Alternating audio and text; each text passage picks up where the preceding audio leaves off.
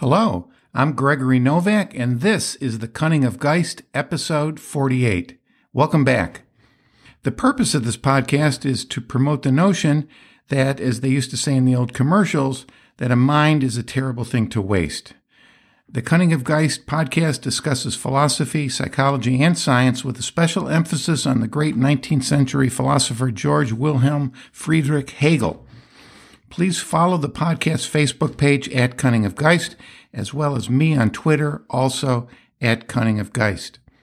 In this episode, I will again review the important work of media scholar Marshall McLuhan, who was absolutely prescient in his predictions of the world to come. In particular, I will discuss how we have moved from the tribal societies of old through the Enlightenment and the nation states to our current electronic age with its return to tribalism in a new form, which I now call e tribalism. And I will link this to the Hegelian concept of the need for recognition that he outlines so succinctly in his Lordship bondage dialectic in the phenomenology of spirit. And finally, I will discuss what all this means in the world we are living in today. So, to begin, let's start with a quote from Hegel, and this is from the end of his philosophy of history. He states a problem with liberal democracies, and he he saw this problem or knot, as he called it, as as one that develops between group interests and the state. And this is where people put their their group's interests above the universal principles which uphold the state. He states at the end of the philosophy of history, quote, this collision, this nodus, this problem is that with which history is now occupied and whose solution it has to work out in the future, end quote. Now, we will be examining this nodus, this knot, in this episode. Now, we did a full episode on the work of Marshall McLuhan last year in episode 21. And I encourage all listeners to go back and listen to that episode if you want more information on McLuhan. He was a 20th century media scholar who coined the phrase the global village, as well as the medium is the message or, or. Perhaps his greatest contribution was how he showed that we are dramatically shaped by the technologies at our disposal. And these technologies often impact us in ways greater than the content does itself. Perhaps a better way to put this is the new technologies create new and different ways of perceiving the world around us. And these new and different perceptions put different emphasis on people, ideas, and relationships. So it's an entirely different ballgame once the new technology sinks in to the culture. Now, one way to, to see this at work is to examine the main methods of communication we've seen developed over the last hundred years or so. And I'll specifically look at radio, which was followed by television, which was followed by the internet. Now, radio was just coming up to speed in World War I. It was still very new at the time. It was not used extensively. However, by the time of World War II, it was decisive uh, and influential.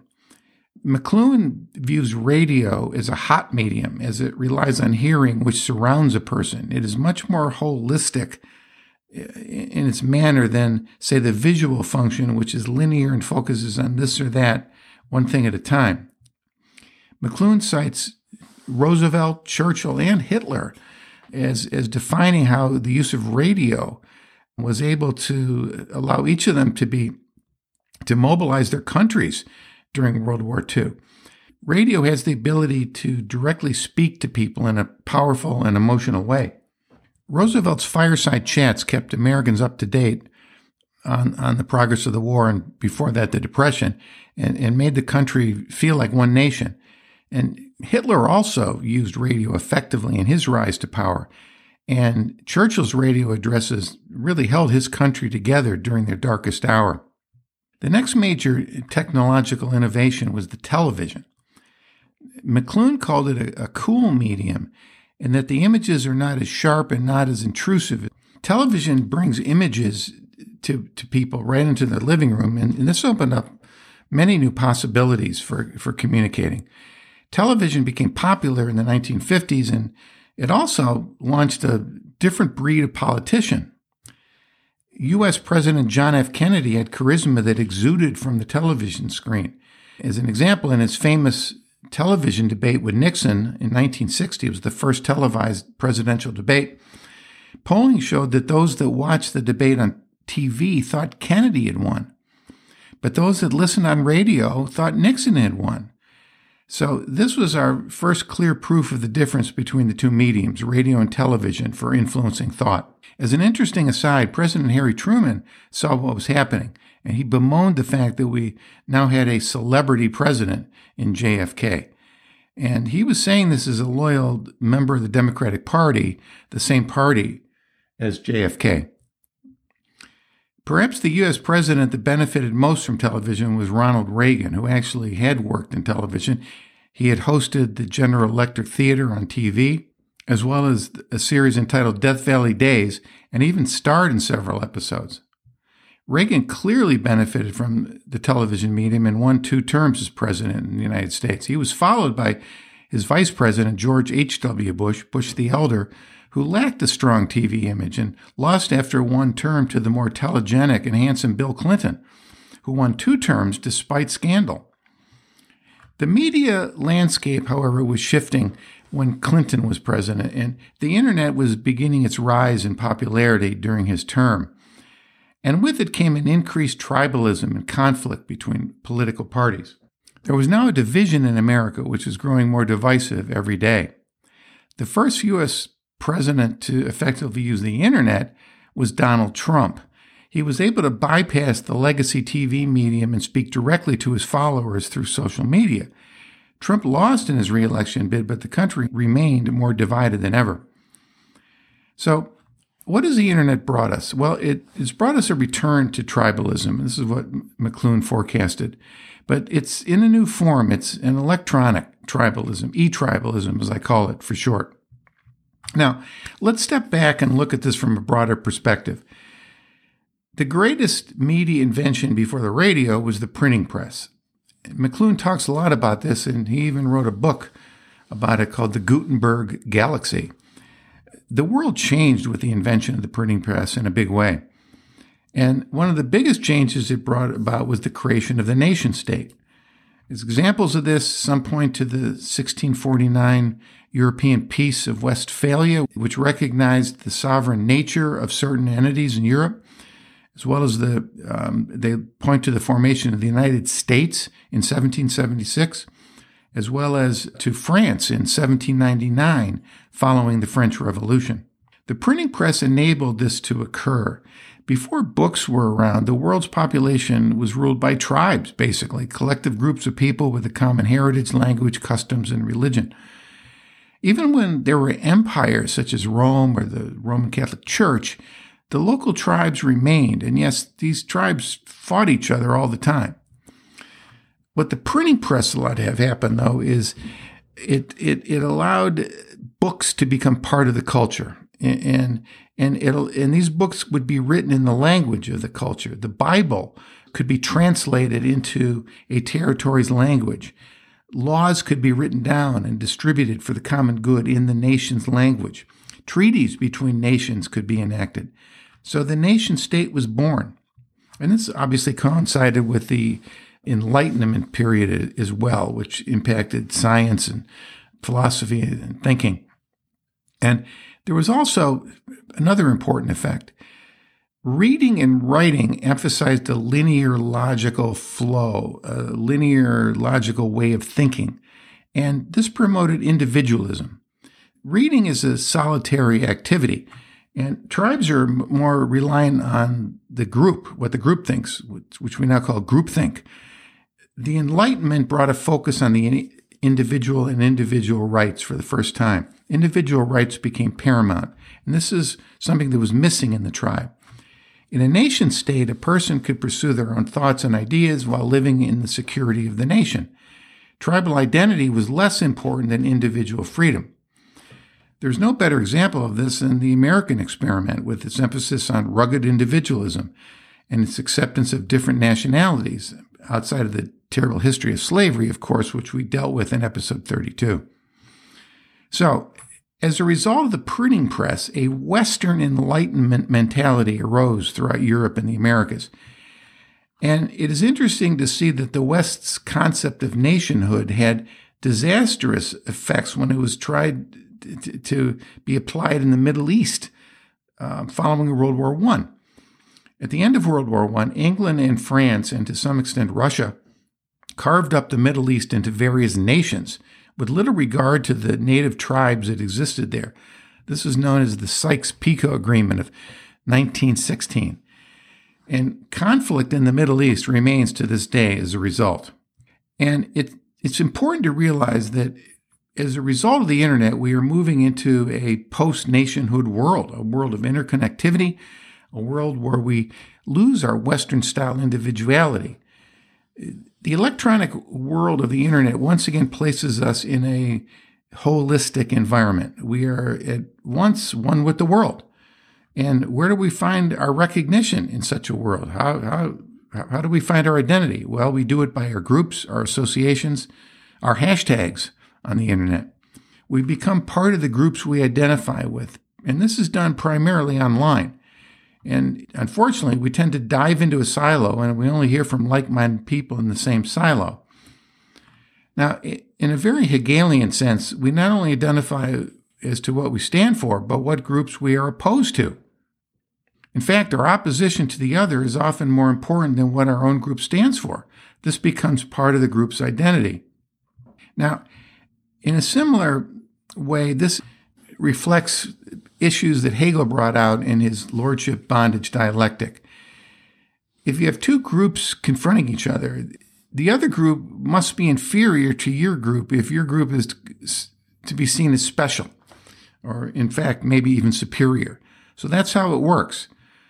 And if you want more information on Hegel's lordship bondage dialectic, also known as the master slave dialectic, we did a full episode on this, episode 13, so please check it out for more information.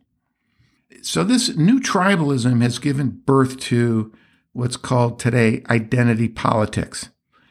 And the new identity politics has the potential to wreck from the inside the traditional nation state. And we may be seeing this happening today in America as well as in other countries. Just what the nation state is going to do about it is is is is up for grabs. This is the Hegel knot that we referred to earlier. It's certainly going to need to rethink itself and just w- what it means to be a nation in this day and age. In the old days, countries used to be all about land, but today's world is so different. The people listening to this very podcast are from all over the world. The Hegel Study Group on Facebook is global in its reach. And it's not just on the internet, it's the things you buy. If you purchase an automobile today, the, the parts that go into that car come from many different countries, and it's all put in one car. And the financial system is, is truly global today. And we've, we've certainly seen this very recently, just in the past week, with the financial sanctions that have been put on, in place on Russia for its invasion of Ukraine. Francis Fukuyama wrote a book called The End of History and the Last Man, which was published in 1992. And he cited Hegel a lot in that book. And in it, he claimed that liberal democracies will now represent the last stage of history. And uh, it's sort of uh, the crowning point of history where we can all get along within the uh, liberal democracy. And interestingly, though, Alexander Kojève also picked up on this notion prior to Fukuyama in his book, An Introduction to the Reading of Hegel, which was published in 1952. And this is a topic we've discussed much in the Hegel Study Group. We've explored it here in the podcast as well. And but since that original book, Fukuyama has changed his mind, and he now believes that identity politics pose a real threat to these liberal democracies. And that belonging to an identity group today is more important than the country one is a citizen of. And he wrote about this in a book called Identity, the Demand for Dignity and the Politics of Resentment, published in 2018. And this is exactly the future McLuhan foresaw. This is exactly the problem that Hegel foresaw. So, to sum this up, let me read to you a quote from former United States Labor Secretary under Bill Clinton, Robert Reich. This is a quote from 2014.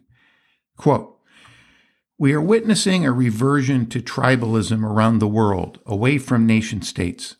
The same pattern can be seen even in America, especially in American politics. Before the rise of the nation state between the 18th and 20th centuries, the world was mostly tribal. Tribes were united by language, religion, blood, and belief. They feared other tribes and often warred against them. Kings and emperors imposed temporary truces at most. But in the past 300 years, the idea of nationhood took root in most of the world.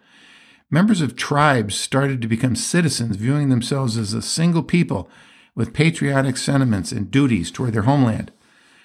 Although nationalism never fully supplanted tribalism in some former colonial territories, the transition from tribe to nation was mostly completed by the mid 20th century.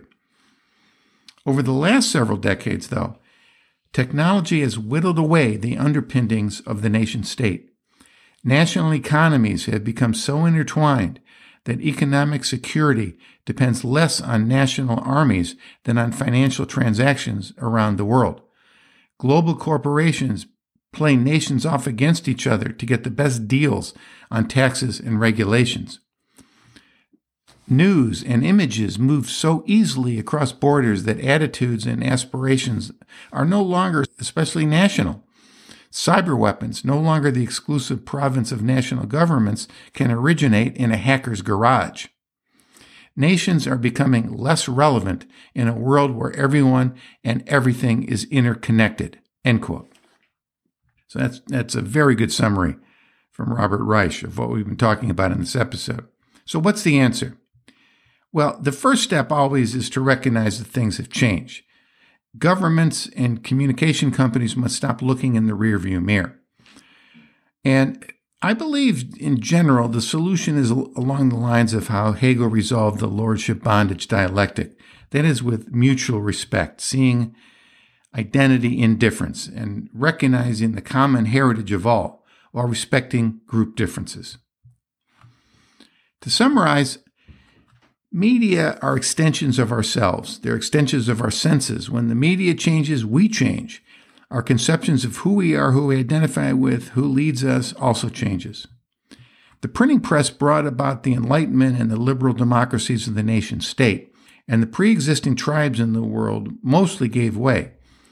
Radio brought an increased tension to these nation states in World War. Television cooled things down for a period of time, but brought about the Cold War. But something happened as well. We became image conscious. We value form over content as a result.